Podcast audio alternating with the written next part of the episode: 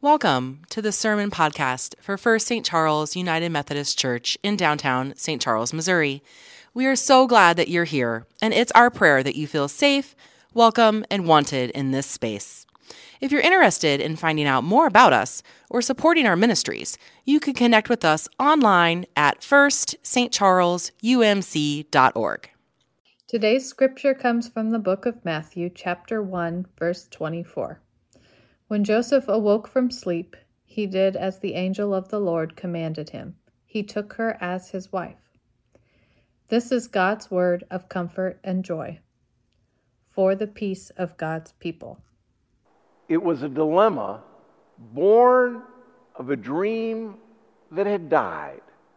From the moment her parents had agreed and the marriage was all arranged, Joseph had imagined his life with Mary, her raven hair, her olive skin, her fierce passion for justice, and the graceful humility all combined to make her a real catch.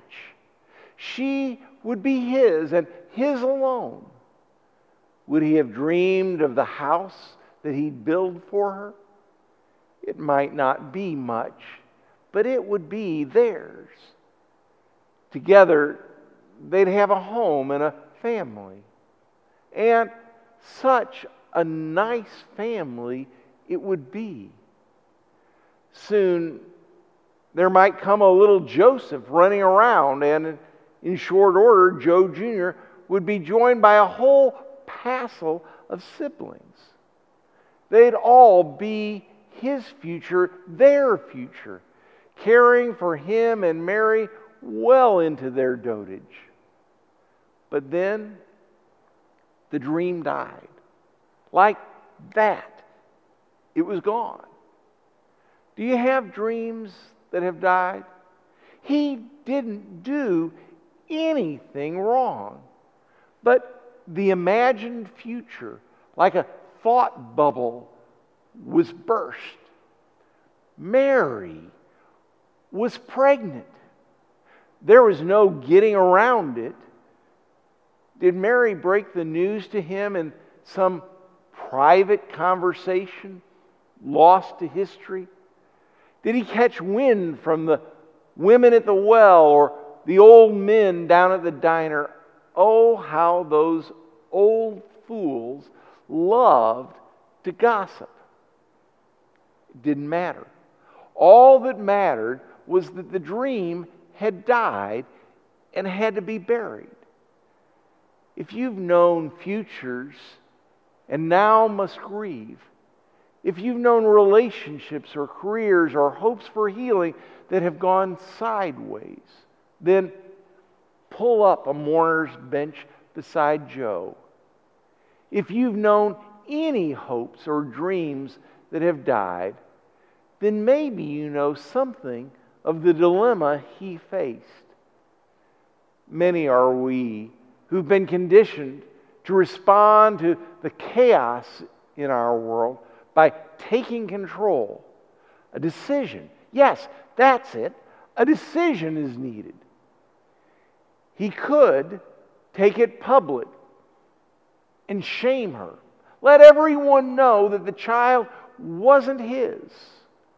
That'd show her and shame her for sure. It would also brand her, and because stoning was the prescribed punishment for adultery, it would result in her death.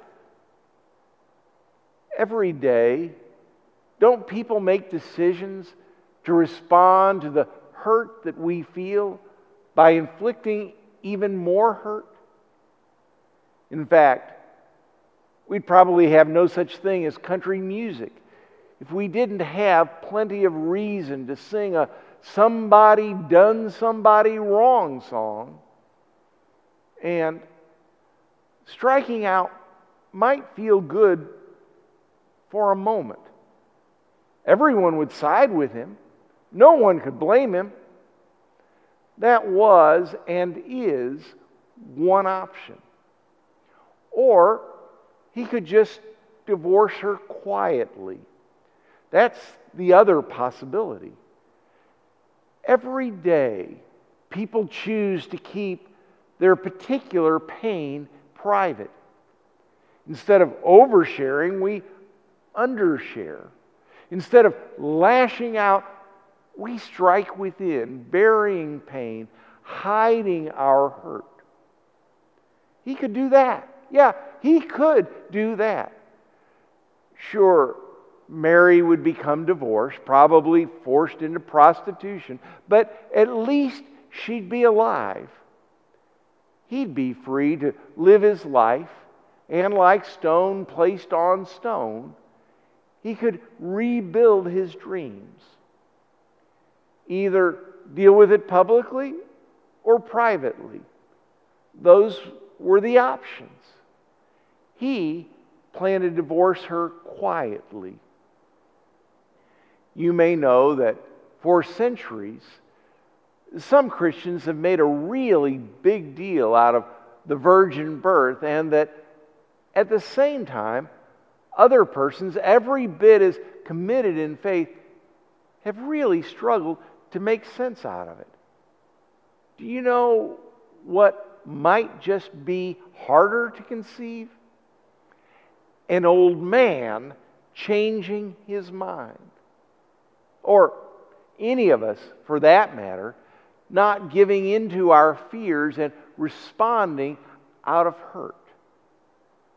I just bet that if you got any of us to be really honest, me included, we could tell you of some hurt that we've been busy nurturing, complete with our fantasies for how we're going to get back.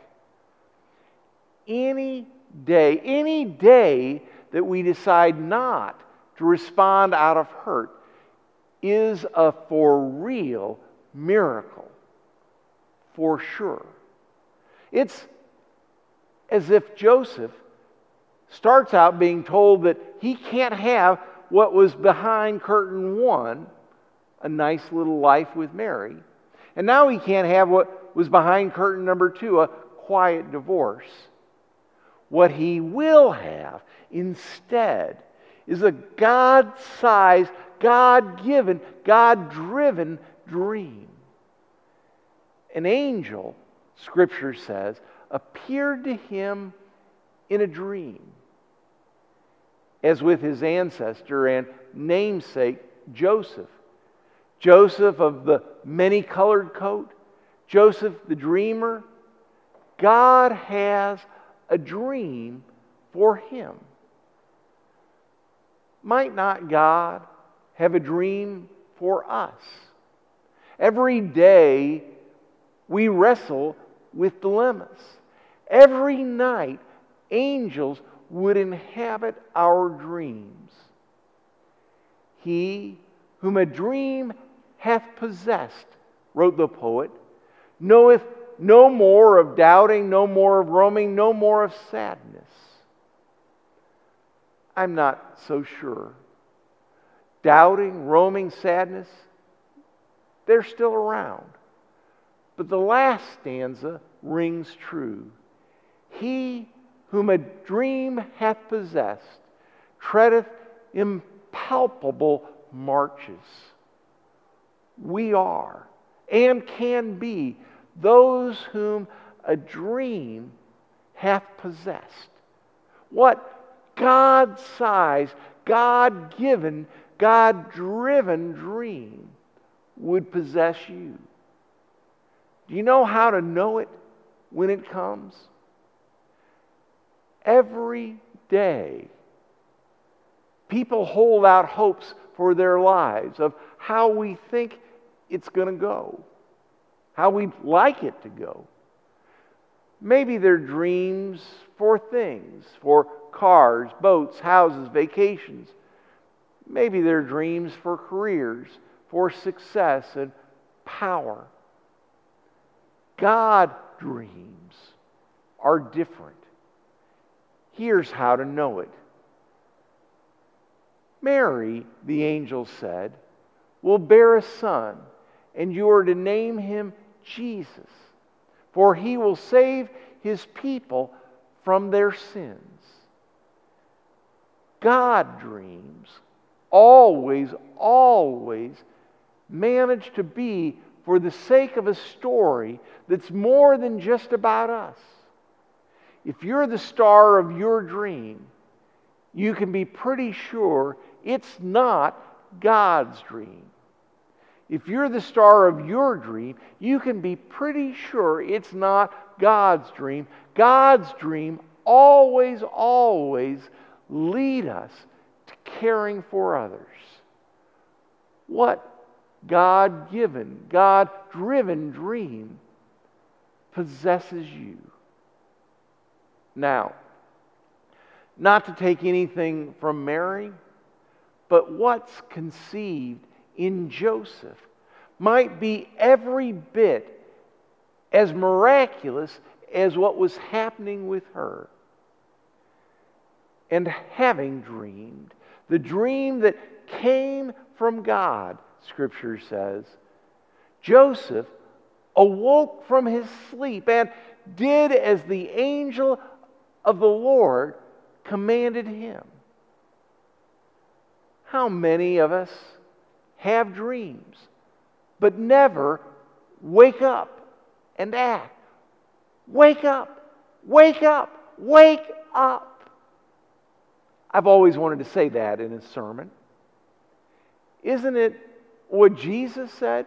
Keep awake, therefore, for you do not know on what day your Lord is coming. And to Peter, so to, to us all. So, could you not stay awake with me one hour? Stay awake and pray. Isn't it what Paul urged when he said, Sleeper, awake, rise from the dead, and Christ will shine on you? And so then, let us not fall asleep as others do, but let us keep awake and sober. Wake up, wake up. What we in the church know, or should know, is that wakefulness has long been basic to our faith. Unfortunately, here lately, living an awakened life has become something of a useful club for those who want to voice white grievance politics, to win elections without deploying explicitly racist terms. What we in the church know, or should know, is that wakefulness is the language of our native tongue, and that living an awakened life is very basic to the calling of believers who've been given a second chance. We are awake. We have another chance, another chance at life and at love, another chance at making a difference, a chance at healing and forgiveness, a chance ultimately to be saved and not damned. We have a chance to wake up and act you may know Alice Walker, author of A Color Purple. She's written quite a lot, including a piece entitled Taking the Arrow Out of the Heart. The world rising can put an end to anything the murder of children, whales, elephants, oceans. Get up Roll over on that part of you that will not welcome, recognize, encourage, or even see our rise. A compassionate role. We must be done with cruelty, especially to ourselves, to start again beaming like the sun, fresh, but a role that shows we've reached the end of polite moves to repair and recreate the earth. And we'll press hard on any parts of us, even those we have loved, that insist on remaining oblivious and asleep. Wake up, wake up, and act. It's what Joseph finally did in response to his God given, God driven dream. He woke up and stepped up to marry Mary, living a little lie for the sake of a greater goodness. Could he dare to make it right with a righteousness born of grace? Could he break free from the pain with a new plan? Because it's still early in her pregnancy, we may not yet see what Mary has in her, but we can see what Joseph has in him. He will do the right thing. He'll take responsibility for a life not rightly his. He will respond with grace. And while the calendar tells us it's not yet Christmas, whenever and wherever we see someone wake up, step up, and act in this way, it's certainly beginning to feel a lot like Christmas. The question, of course, will that person be you?